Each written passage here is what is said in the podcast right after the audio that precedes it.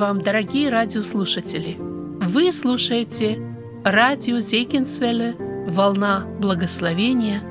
В этой радиопередаче вы услышите проповеди на разные темы. Говорит Александр Кириллович Сипко.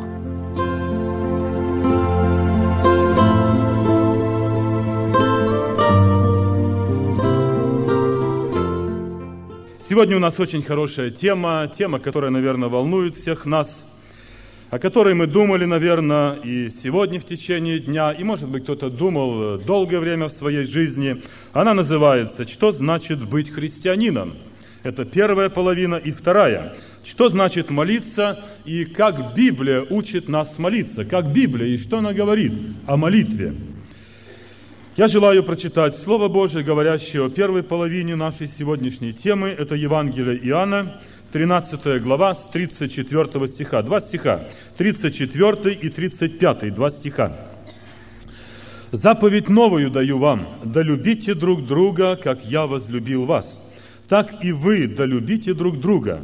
Потому узнают все, что вы мои ученики, если будете иметь любовь между собою». Потому узнают все, что вы ученики мои, если будете иметь любовь между собою. Так сказал Спаситель в свое время. Э, в свое время жил один благочестивый сапожник, занимался своим ремеслом. И вот однажды к нему в мастерскую зашел молодой священник. Сапожник, обращаясь к нему, говорит, «Господин священник, изучение теологии не делает вас еще детем Божьим». Вы должны принять Иисуса Христа в ваше сердце. Молодой священник посмотрел на него и говорит, дорогой мой друг, я имею Христа. И изображение Иисуса у меня в кабинете висит на стене, я всегда вижу его. Сапожник говорит ему, да, изображение Христа, которое висит на стене, оно висит спокойно и ничего не производит в твоем кабинете.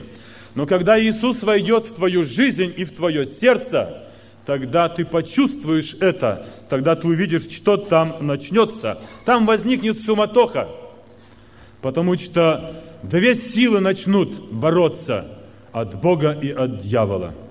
И это действительно так, дорогие друзья. Итак, что значит быть христианином? Может быть, подобно этому молодому священнику повесить изображение Иисуса у себя в комнате и глянуть на него утром, глянуть вечером и думать, что я, наверное, каким-то образом принадлежу христианам. Некоторые сегодня подходят и говорят, ну, знаете, я, я всегда, даже когда было трудно, я прятал, конечно, но я всегда носил крестик, поэтому я считаю себя христианином. Мы поговорим потом, делает ли меня и тебя, дорогой друг, Ношение крестика на груди, может быть, очень дорогого, золотого, делает ли это меня христианином? Это важный вопрос. Нам нужно сегодня в этом разобраться. Другие подходят, достают из кармана, и, может быть, где-то из далекого кармана, живые помощи, это 90-й псалом, показывают, что вот это еще от моей бабушки, ее рукой написано, и я всю жизнь ношу. Я никогда из дома не выхожу, чтобы не взять с собой эту молитву. Я даже еще выучил «Отче наш», поэтому я считаю, что я, ну, наверное, принадлежу как-то христианам. Мы потом поговорим, действительно ли, если я в кармане ношу живые помощи и выучил молитву «Отче наш», могу ли я называть себя христианином? Это тоже вопрос. Третьи говорят, ну, я ну, я, конечно, христианин. Я родился в христианской семье, у меня бабушка и мои родители, они христиане. Поэтому я считаю себя тоже христианином по наследству. Дорогие друзья, могу ли я, потому что мои бабушка и дедушка, мои папа и мама были христианами, могу ли я теперь унаследовать от них вот это христианство? Я вспоминаю один пример. Один пастор, когда беседовал на эту тему с одним человеком, и когда он хотел убедить его, что я христианин, потому что мои родители и бабушка с дедушкой христиане, пастор говорит ему, молодой человек, неужели ты думаешь, что если кто-то родится в конюшне, то он станет лошадью? Или, может быть, кто-то родится в самолете, он же не становится самолетом. И поэтому то, что я родился в христианской семье – это не делает меня христианином. Я не могу им автоматически стать. Христианина по наследству не бывает. И кто-то даже сказал, знаете, такое хорошее выражение, что у Бога у него нет ни внуков и ни правнуков. У него есть только живые истинные дети. То есть те, которые родились, и не по наследству. Не потому, что родители были христиане. Это важный вопрос. Так что же тогда делает меня христианином? Как я могу стать христианином? И кто такой есть христианин? Читаем Деяния апостолов, 11 глава, 26 стих. Деяния апостолов, 11 глава, здесь написано так. «Целый год собирались они в церкви и учили немалое число людей. И ученики в Антиохии в первый раз стали называться христианами». Ученики Иисуса Христа первый раз стали называться христианами. То есть те, которые последовали за Господом. Христиане – это ученики Иисуса Христа. Но я хотел бы здесь еще опять сказать. Может быть, сегодня мы скажем, ну что ж, мы, в общем-то, прошли какой-то курс, прослушали вот серию вопросов, и можем считать себя, что мы тоже были учениками в школе Иисуса Христа. Давайте посмотрим, так ли это. Всякий ли ученик является христианином?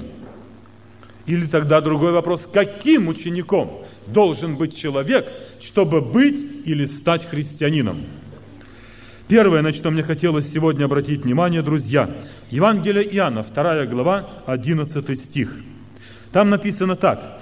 «Так положил Иисус начало чудесам в Кане Галилейской и явил славу свою, и уверовали в Него ученики Его. У Иисуса Христа были ученики, которых Он избрал, которые ходили, смотрели, слушали Его, учились, возможно. И вот настал момент, когда они, находясь в Кане Галилейской, увидели явление славы своего учителя.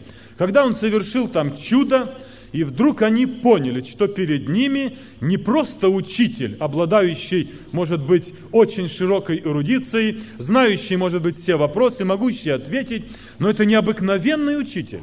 Это человек, обладающий сверхъестественной силой. Он явил чудо, он сделал то, что не могли сделать никто до него. И тогда написано, ученики его, которые учились у него и ходили с ним, они уверовали в него. В кого? Просто как в плотника? Нет. Они уверовали в Него, как в Сына Божия. Они уверовали в Него, как в Спасителя. Они уверовали в Него, как в Господа. Итак, дорогие друзья, если я читаю Библию, если я купил сегодня детскую Библию, вчера жизни Иисуса, а позавчера полную Библию, еще некоторые брошюрки, и теперь у меня дома даже там есть целая библиотечка – я их уже изучил, эти книги, прочитал и могу ориентироваться. Но если со мной не произошло то, что произошло с учениками в Кане Галилейской, я не могу сегодня сказать, что я ученик Христа. А если я не ученик Христа, тогда я не христианин, даже если я родился в христианской семье, даже если крестик у меня на шее. Ученики Иисуса Христа уверовали в Него. И это первое, о чем я хотел сегодня сказать. Это первое, что может сделать тебя и меня учеником Иисуса Христа. Моя живая вера, когда я принимаю Его как Господа, как Сына Божия, как Спасителя. Это первый шаг на пути, чтобы мне стать учеником и стать христианином в этой жизни.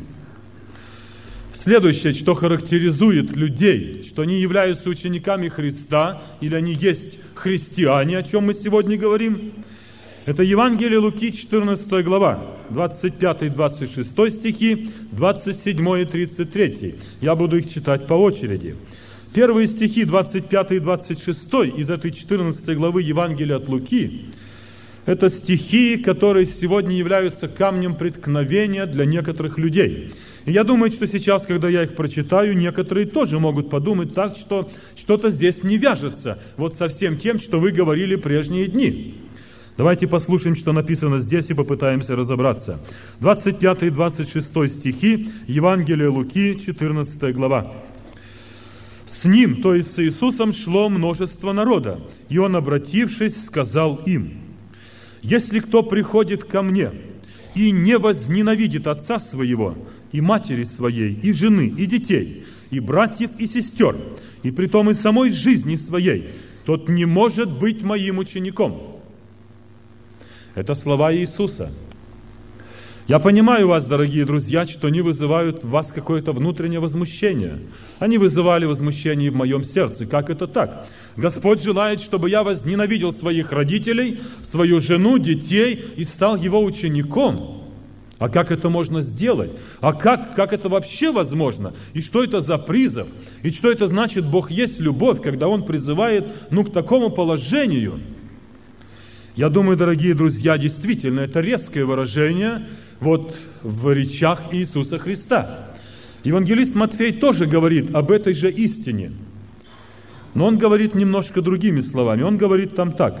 «Кто возлюбит отца или мать, или жену, или детей, более, нежели меня, тот недостоин меня. Ну, здесь немножко помягче, да? Я думаю, друзья, что мы сегодня должны ясно и определенно сказать самим себе, что мы не должны понимать в этом стихе, как будто Господь Иисус призывает сегодня тех, кто желает последовать за Ним, призывает возненавидеть своих родителей, жену, детей и ближних своих – это исключается из учения Господа Иисуса Христа. И Господь не имел в виду, Он не призывал к ненависти никогда. Мы знаем, что Слово Божие говорит так. «Почитай отца твоего и мать твою, и будешь долголетен на земле». Библия говорит, что муж и жена двое, когда они сходятся, они становятся одною плотью. И Слово Божие говорит, что муж должен любить свою жену так, как свое собственное тело. Мы будем об этом говорить на одном из вечеров, об этой теме, когда будем говорить о браке. То есть Библия и учение Евангелия говорит, что Бог призывает только к любви. Чем же дело здесь? Что за причина, что Господь сказал такое слово? Дело все в том, дорогие друзья, что когда Иисус жил на земле, за Ним ходило великое множество людей. Люди были совершенно разные – Люди были с разным желанием, которые шли за ним. И Господь, как сердцевидит, знал каждого, кто ходил за ним. Он знал движение мысли, он знал, кто о чем рассуждает. Он знал, кто что думает, и когда вы будете читать Писание, вы найдете такие примеры. Однажды они были в доме Симона, там пришла женщина-грешница. Знаете, по закону это было вообще страшно, чтобы женщина-грешница зашла, да еще в мужское общество, да еще прикасаться к ней. Это был страшный грех. Но она прикоснулась к Иисусу, и Симон, хозяин дома, ничего не сказал. Он только подумал в своем сердце. Если бы он был пророк, он знал бы, какая женщина к нему прикасается. Господь знал его мысли, обращается к нему и говорит вслух, «Симон, я имею нечто сказать тебе». И тогда дальше пошла беседа. И он сказал, почему Симон так думал. Господь знает движение мыслей. И поэтому из той толпы народа, которая ходила за ним, он видел каждую душу и каждое сердце. И Писание нам говорит, что из этих числа людей, которые ходило за Иисусом, были те, которые ходили просто так, потому что видели чудеса. Ну, мы скажем нашим языком, это были просто любопытные люди. Им было интересно, как это все делает Господь, видеть на эти, эти исцеления, видеть еще что-то. Просто было интересно, и не ради интереса ходили. А была еще одна категория людей, которые ходили за ним, написано, потому что ели хлеб и насытились. Господь однажды совершил чудо, накормил большую толпу людей – и тогда снова за ним пошли. И тогда он должен был сказать, вы ищете меня, потому что ели хлеб и насытились. И это была правда. Многие из числа людей, ходивших за Иисусом, были те, которые искали уловить Его в Слове, которые приходили, следили и ждали, ну подожди, может быть мы тебя все равно поймаем. И вот в этой ситуации Господь счел нужным сказать людям правду – сказать, чтобы не сложилось у них впечатление, что все вот эти ходящие – это действительно ученики Иисуса Христа, что все они христиане. И он говорит, послушайте меня, я вам скажу одну истину, что настоящий и истинный христианин и человек, желающий стать моим учеником, он должен сделать выбор и расставить все на свое место. Не может быть двойного – Если мне сегодня выгодно, я за тобой, Господи. Если завтра у меня дома сложилась ситуация, что я должен от Тебя отречься, я отрекаюсь. Если мне муж завтра сказал, не ходи на собрание, иначе я тебя поколочу, я не пойду. А если меня завтра вызвали, вызвали куда-то вышестоящие инстанции и сказали, запрещаем тебе говорить и отрекись от Бога, ну хорошо, я отрекаюсь, а завтра стало мягче, я пошел за Иисусом снова. Вот в этой связи Иисус говорит, что ваше отношение ко мне должно быть таким. То есть, если встанут проблемы на вашем христианском пути, и если ваши домашние будут вам препятствовать, и если самый близкий тебе человек, он скажет, чтобы ты отрекся, ты должен знать, что мой истинный ученик никогда этого не сделает. И поэтому внутренне, внутренне, я должен быть готов.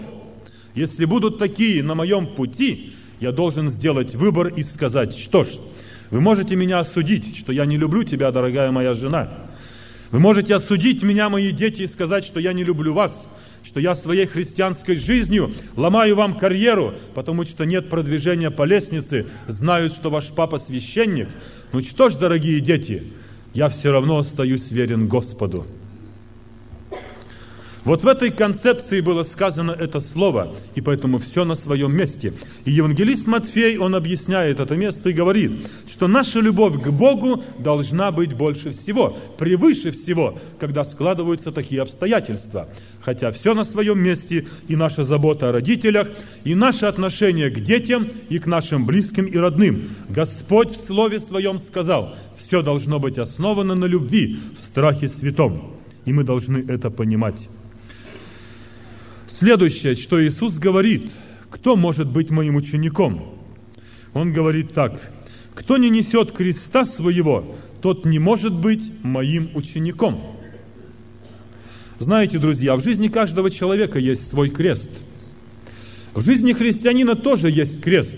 Это мои жизненные проблемы и трудности, это твои трудности и переживания твоей жизни. Но у каждого человека есть свой крест – я хочу сказать, что когда человек следует за Господом и отдает свою жизнь, у него особый тогда крест. И он может быть не похож на то, что имеют люди в этой жизни переживания, потому что они имеют этот крест, я называю его крестом, но хочу сказать, что имеют этот крест, который часто Господь на них не возлагал, потому что они не служат Ему. Я просто хочу говорить так, чтобы вам было понятно, что у каждого человека есть проблемы. Ну вот мы идем за Господом, мы уверовали, допустим, несем свой крест, и знаете, что бывает? Нам всегда кажется, что мой крест самый тяжелый. Вот моя жизнь почему-то самая тяжелая. Вот у него почему-то легче жизнь, и у нее легче. Ну почему вот все свалилось на меня? Почему вот все сконцентрировалось во мне? У других все идет гладко, у меня такие вот сложности, трудности, постоянно слезы, горе и так далее, и так далее. Это мы так думаем. А бывает ли так в жизни, это еще вопрос. Я привожу один пример. Один человек думал точно так, что мой крест самый тяжелый, а у всех других он легче гораздо. Однажды Бог, вразумляя его, дает ему сновидение. Он видит, что он заходит в одну комнату, и там стоит три креста. Один стоит крест чисто золотой – Другой стоит неизвестно из чего, он весь обвит прекрасными красивыми розами. А третий стоит рядом просто простой деревянный крест. И он подумал, ну, наверное, вот этот золотой, это, ну, для меня. Возьму и понесу.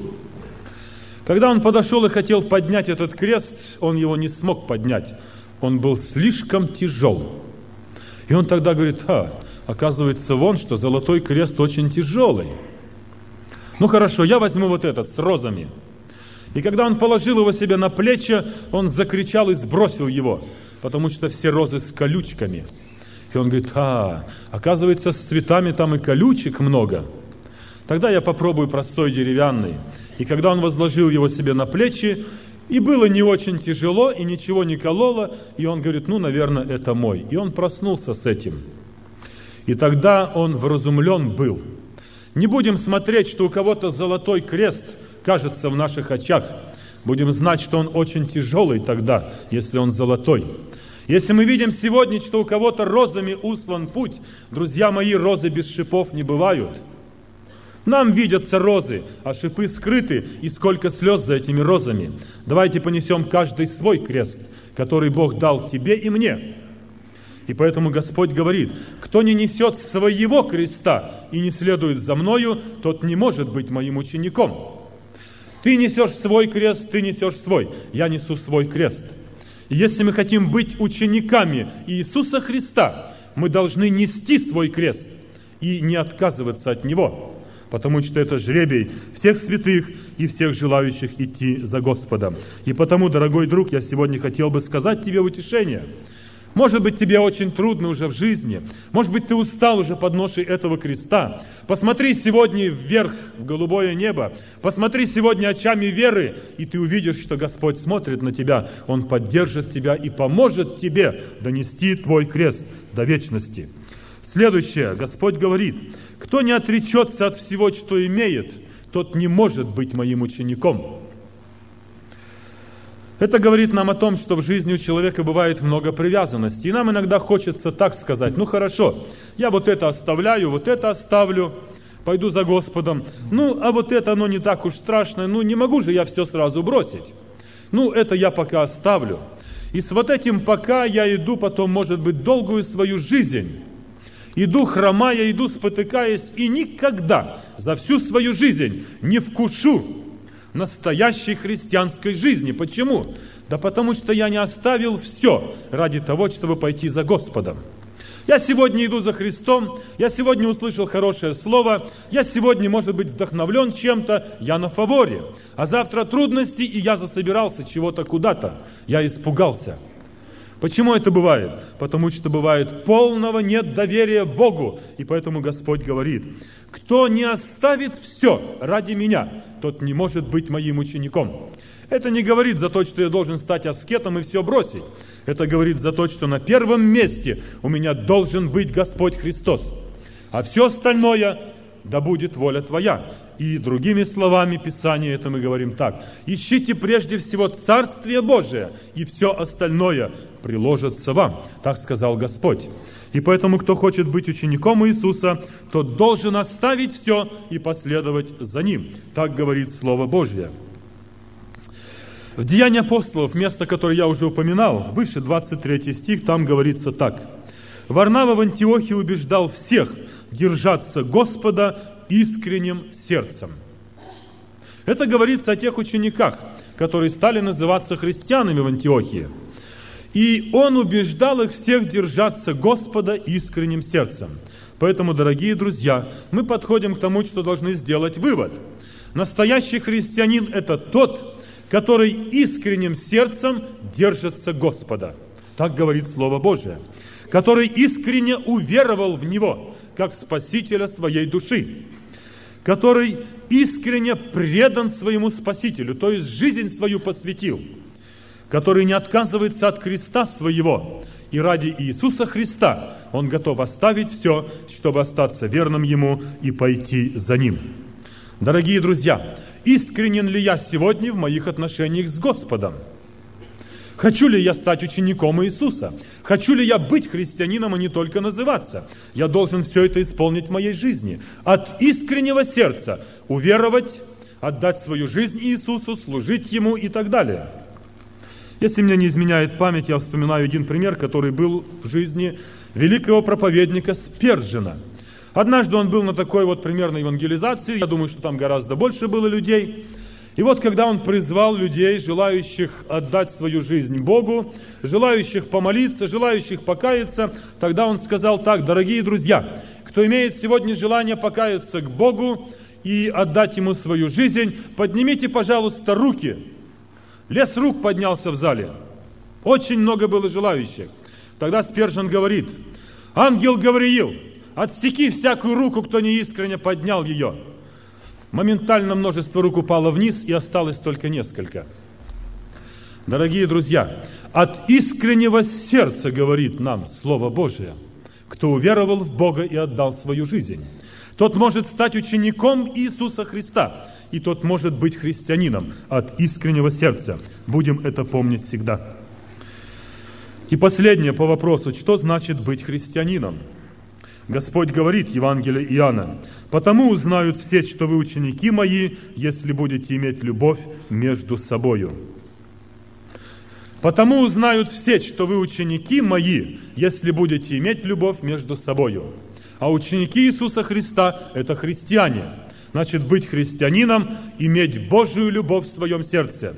Это не значит, дорогие друзья, быть христианином – это не значит носить крестик. Быть христианином – это не значит посещать храм. Быть христианином – это не значит один раз в год исповедать грехи свои и причаститься. Быть христианином – это значит от искреннего сердца уверовать в Господа.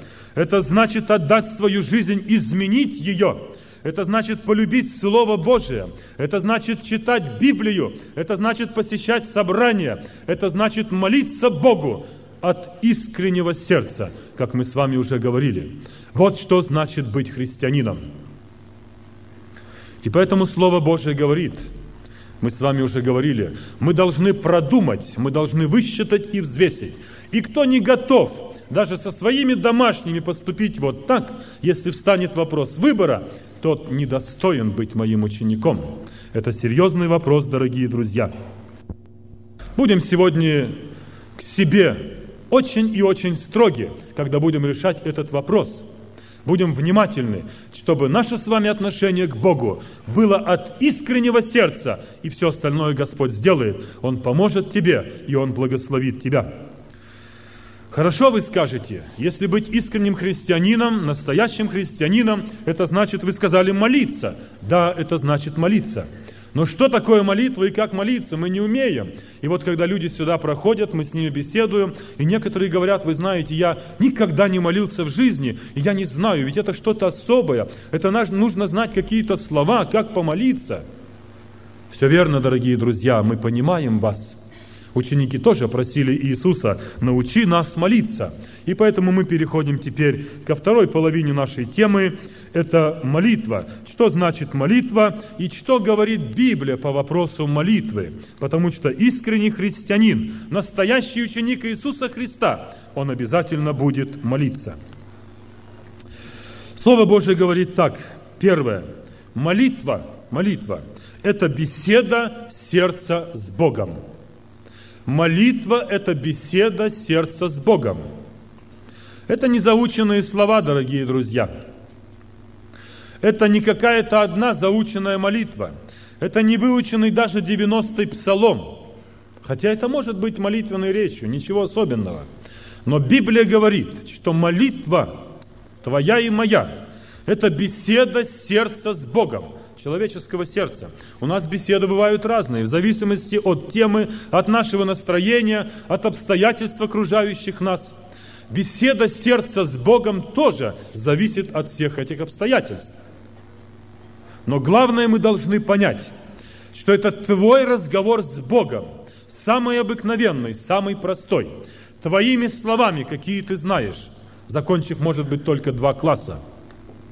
И вот из тех слов, какие ты знаешь, ты можешь составить твою молитву, то есть обратиться к Богу, сказать Ему то, что у тебя есть. Я думаю, что вы, наверное, теперь в течение вот этих уже нескольких дней здесь начинаете понимать, что когда происходит отсюда молитва, то это простая обыкновенная речь. Это простой обыкновенный разговор о том, что у нас есть на сердце, правда? Беседа сердца с Богом – это есть молитва, так говорит Слово Божие – мы должны понимать, друзья, что это право дал нам Господь. Да, право обращаться к Нему дал нам Бог. И поэтому это величайшая милость, когда человек имеет это право, а Он дал его каждому. У Бога не написаны часы и дни приема. Бог слушает и ночью, и днем. Бог слушает и утром, и вечером. Бог слушает всегда. Он никогда настолько не занят, чтобы не услышать твою молитву. И это очень важный вопрос. Бог слышит и в храме, и за стенами храма. Бог слышит, когда много молятся Ему, и когда молится один. Мы об этом будем еще говорить. Итак, первое мы должны понять, дорогие друзья, что молитва – это разговор человека с Богом. Разговор может быть вслух, да? Действительно, когда я свою речь выражаю словами, так я могу и молиться вслух, как говорю. Но да не смущается никто, если он мысленно обращается к Богу. Если, может быть, просто в мыслях его в сознании он поднимает свои внутренние очи к Богу и мысленно просит о благословении для себя. Это тоже молитва, дорогие друзья. Она просто не выражена вслух, но внутреннее сердце мое говорит Богу, и Бог слышит такие молитвы. Бог слышит мои слова. Бог знает и видит мои воздыхания неизреченные, не сказанные, не произнесенные. Бог слышит их, на то Он и Бог. Что Библия говорит о молитве, дорогие друзья? Как она учит правильно молиться? Это важный вопрос. Первое, на что я обращаю внимание всех нас. Может быть, кого-то интересует, ну, в какой позе надо молиться? В каком положении должны быть мы, чтобы Бог услышал нас? Библия ничего по этому поводу не говорит. Молиться я могу стоя, молиться я могу преклонив колено, молиться я могу лежа в постели моей, молиться я могу сидя, находясь в трамвае, троллейбусе, автобусе, молиться я могу, идя где-то по улице пешком, находясь в лесу, на берегу озера, за станком и где бы я ни был, я могу молиться. Поза перед Богом не имеет значения. Хотя, дорогие друзья, мы всегда говорим, Бог говорит, если я Отец, то где почтение ко мне? И если я Господь, то где благоговение предо мною? Я думаю, что мы должны понимать, какая бы поза ни была у меня, она должна быть благоговейной позой, правда? Я могу встать на колени, но стоять не благоговейно. И я могу сидеть и молиться сидя, и сидеть очень благоговейно. Поэтому главное, чтобы в моей позе, в моей молитве было благоговение – это важное условие, дорогие друзья. И мы должны это соблюдать, потому что Он Господь, Он на небе, а мы на земле. И Бог желает, чтобы мы проявляли это благоговение. Не потому, что это, так сказать, ну, желание, чтобы мы чувствовали особую зависимость от Него и присмыкались. Нет, дорогие друзья. Мы должны понять, что наше благоговейное отношение воспитывает нас в правильном понимании всех духовных вопросов – Второе, кто-то спросит, ну а время тогда, что Библия говорит? Какое время нужно молиться?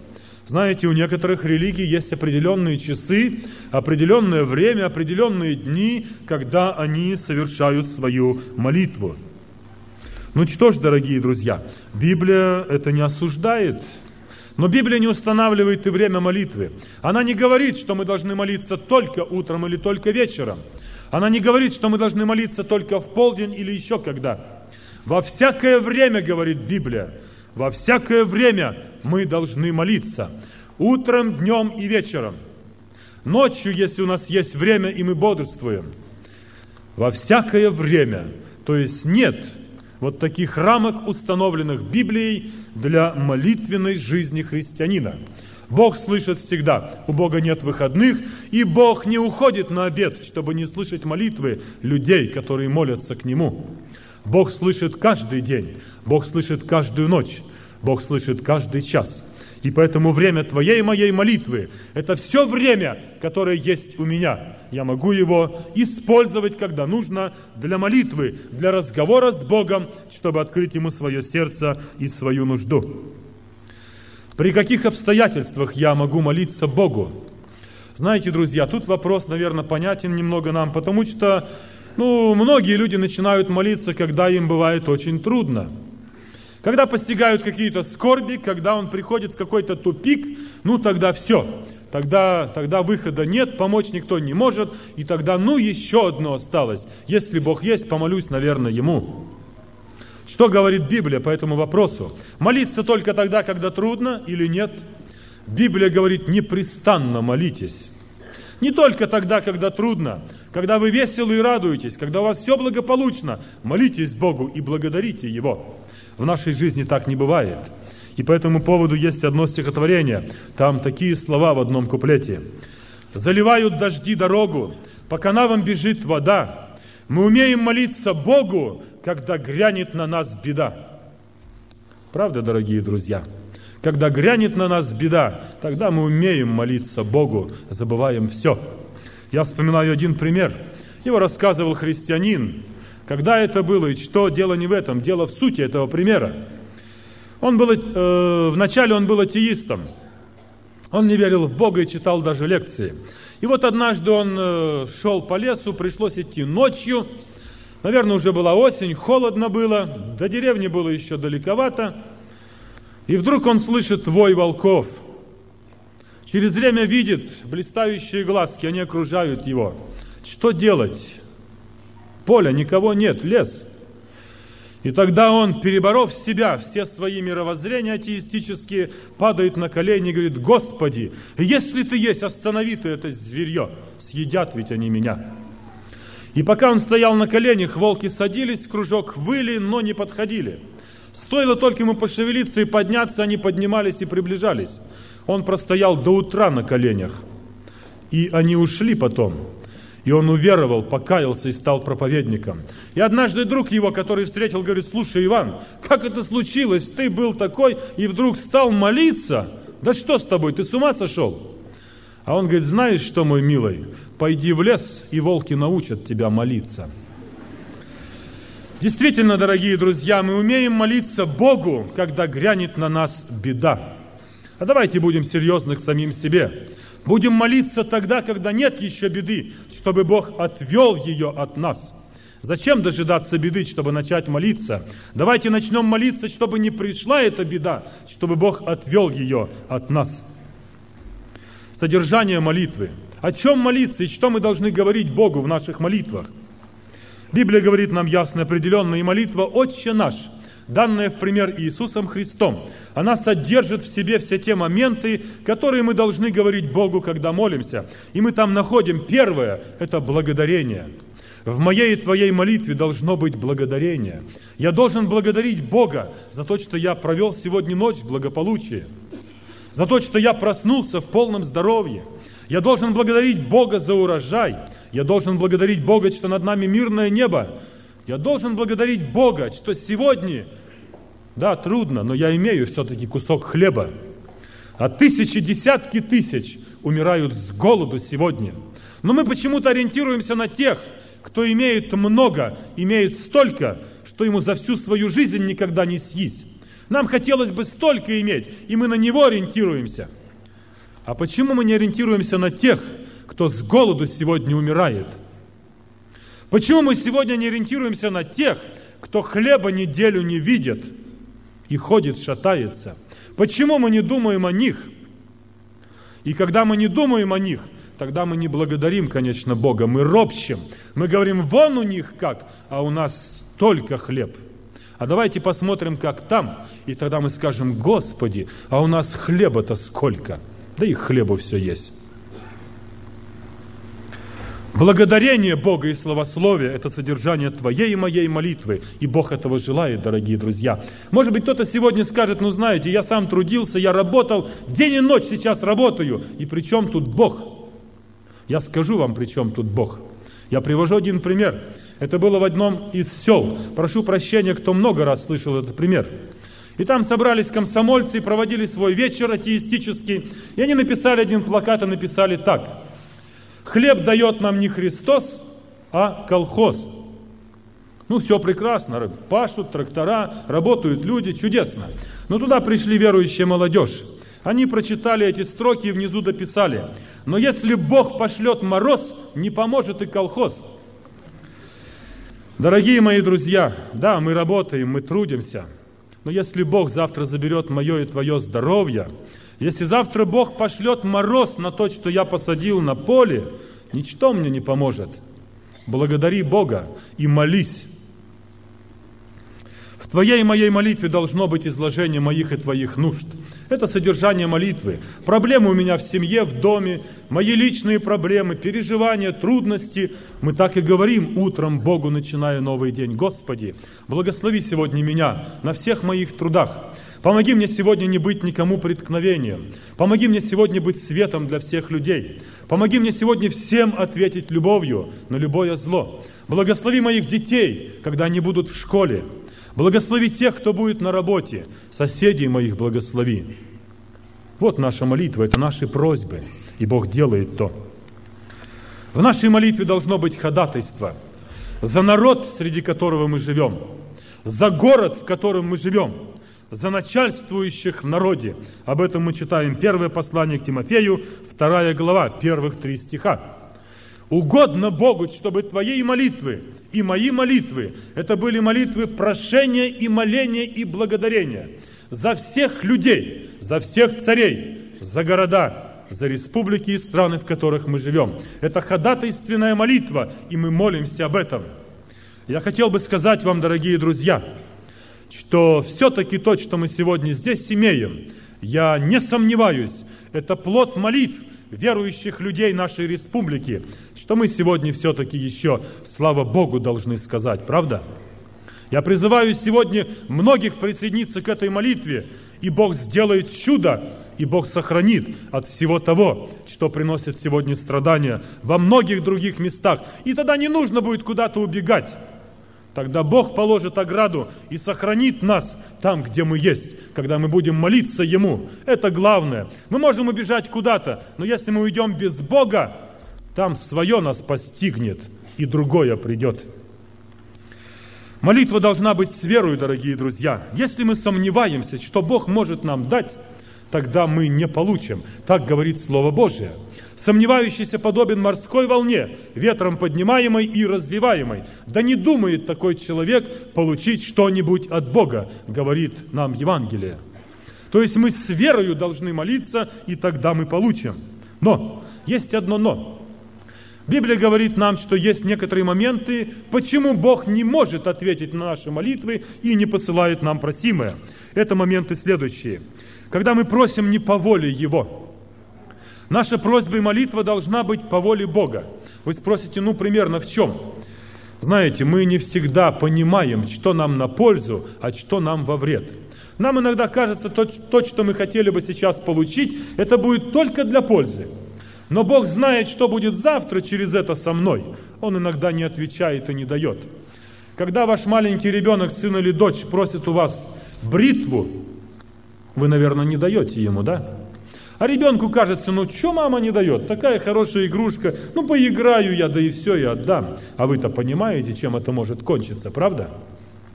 Если мы просим не по воле, Бог может нам не послать, да и не посылает, просто любя нас, потому что знает, что из этого выйдет, дорогие друзья. Если мы просим для своих вожделений личных – Библия говорит, Бог тоже не слышит такие молитвы. Что входит в мои личные вожделения? Ну, знаете, Господи, ну, у меня только два костюма, я очень хочу третий, сегодня трудно, ты, пожалуйста, помоги мне. Я стою уже пять лет на очереди, машины нет, Господи, ты, тай, сделай-ка так.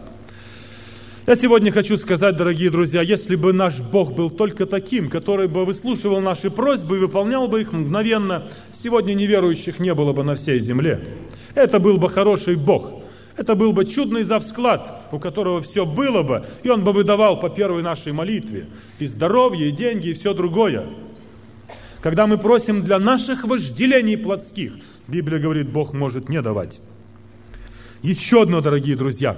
Когда мы становимся на молитву, мы должны прощать. Да, прощать тех, кто нас обидел. Библия так говорит. Если вы не прощаете, молитва ваша не будет услышана потому что мы идем к Богу и желаем, чтобы Он нас простил. И поэтому, когда становимся на молитву, мы должны простить своих обидчиков, даже если они не просили у нас прощения. И тогда молитва наша придет к Богу, и Бог пошлет ответ. Молитва может сопровождаться покаянием, исповеданием грехов, сокрушением, слезами, постом и так далее. Это все то, что может входить в мою молитву. Еще несколько слов, дорогие друзья, в отношении молитвы. Когда мы молимся, мы не крестимся руками. Может быть, кто-то сегодня интересуется этим вопросом. Библия говорит так, Бог не требует служения рук человеческих. И мы считаем, что это служение рук человеческих, и поэтому наша молитва без того, чтобы рукой совершать вот здесь или перекреститься. Мы никого сегодня не хотели бы осуждать. Это наше понимание на основе Библии. Библия запрещает сегодня молиться кому бы то ни было святым. Молитва моя и твоя должна возноситься к Богу Отцу через Господа Иисуса Христа. Во имя Иисуса мы обращаемся к Богу. Мы не молимся Святой Деве Марии, мы не молимся святому Николаю Угоднику, потому что Библия то запрещает. Но мы опять никого не осуждаем. Мы так читаем, и мы так поступаем. Еще одно, дорогие друзья – если кто-то сегодня думает, что молитва дает все, и я утром встану, помолюсь, и кто-то мне принесет хлеба, кто-то вскопает мне огород, кто-то помоет мне дома пол, я же молюсь, и я верю, что Бог может сделать, это неверное понимание, друзья. Я должен трудиться, я должен работать и у Бога просить благословения на свой труд и на свою работу. Кто-то сказал так, труд без молитвы – это рабство, молитва без труда – это попрошайничество – и это правда. Если мы работаем и не молимся, рабский труд, у нас часто все идет на смарку. Но если мы не работаем и только просим, мы попрошайки тогда. То есть должно быть и то, и другое. Так говорит и учит так Библия. Итак, дорогие друзья, наша сегодняшняя тема подошла к концу. Мы с вами говорили о том, что значит быть христианином. Это значит быть учеником Иисуса Христа. Это значит уверовать от искреннего сердца, жить по Евангелию, читать Слово, молиться и быть верным Ему, невзирая ни на какие обстоятельства. И молитва – это мой и твой разговор с Богом. И мы с вами говорили, что когда мы можем молиться во всякое время, мы можем молиться в любой позе, но только должно быть благоговение. И Бог слышит, отвечает и посылает, когда мы просим по воле Его, не для своих вожделений, и когда становимся на молитву, простив всех своих обидчиков – Итак, дорогие друзья, может быть, вы сегодня скажете, но это ваше понимание, вы так понимаете, а я понимаю по-своему, давайте останемся каждый при своем мнении, и все пусть будет на своих местах. Один маленький пример. Пассажир садится в самолет, и контролер, взяв его паспорт, говорит, гражданин, я не могу вас пропустить, ваш паспорт недействительный. Пассажир говорит, улыбаясь, ну, милая моя, Наверное, не главное, что паспорт недействителен, главное, что он есть у меня. Контролер говорит, извините меня, я не могу вас пустить. Главное то, что паспорт ваш недействителен, а не то, что он есть у вас. Он недействителен. Дорогие друзья, твоя вера, моя вера, вопрос не в этом. Главное, чтобы моя и твоя вера была действительной. Главное, чтобы ты, как христианин, и я, был действительно христианином. Это важный вопрос. Когда мы придем перед Богом в вечности, тогда мы узнаем важность этого вопроса. Там не пойдет тогда, что, Господи, ну у меня же крестик есть и молитва есть, ну мало ли что-то там, да? А Господь скажет, а я не знаю тебя. Там будет важно то, и действительно то, когда я приду и буду знать, что Иисус живет в моем сердце – что это мой Спаситель, это мой Господь, я жил для Него, я молился Ему, я посвятил всю свою жизнь. И поэтому не будем говорить, что неважно, не действительно или действительно. Действительно, дорогие друзья, мы должны это понимать. Итак, дорогой мой друг, если ты сегодня находясь здесь, просматривая свою жизнь, никогда еще не молился – если ты никогда не преклонял колени перед Богом, если ты никогда не открывал уста твои и ни разу не поблагодарил Бога за твое здоровье, за хлеб, который ты имеешь, за мирное небо над твоей головой и за все другое, что Бог дает тебе, тогда сегодня для тебя такая замечательная возможность прийти вот сюда и первый раз сказать, может быть, простое слово. Спасибо тебе, Боже, что я имею все в моей жизни. Спасибо Тебе, что я полноценный здоровый человек. Спасибо Тебе, что я не калека. Спасибо Тебе, что у меня есть дом, у меня есть папа с мамой. Спасибо Тебе, что я каждый день имею хлеб на столах. Спасибо Тебе, что я не сижу с протянутой рукой. А может быть, у тебя много скорбей, и ты не знаешь, кому с ними пойти. Приди сегодня к Иисусу, помолись, мой дорогой друг, и скажи ему, Господи, у меня столько скорбей в моей жизни, я так уже устал, темно уже перед моими глазами, но я никогда не молился Тебе. Я прихожу к Тебе такой, как есть. Я открываю сердце свое и прошу Тебя, помоги мне, Боже. Один из великих людей, вы знаете его, когда он помолился однажды Богу и получил от Него благословение, тогда он сложил такой прекрасный стих и впоследствии это стало христианским гимном. В минуту жизни трудную теснится в сердце грусть, Одну молитву чудную твержу я наизусть. С души, как бремя скатится, сомнения далеко, И верится, и плачется, и так легко-легко. Друг мой дорогой, хотел бы ты сегодня уйти из этого зала, чтобы на твоей душе было легко-легко. Хотел бы ты сегодня оставить бремя твое, которое тяготит тебя вот здесь, Тогда помолись Богу, Он ждет тебя. Он услышит вашу молитву и даст вам то, в чем вы сегодня имеете нужду. Вы слушали проповедь Александра Кирилловича Сипко.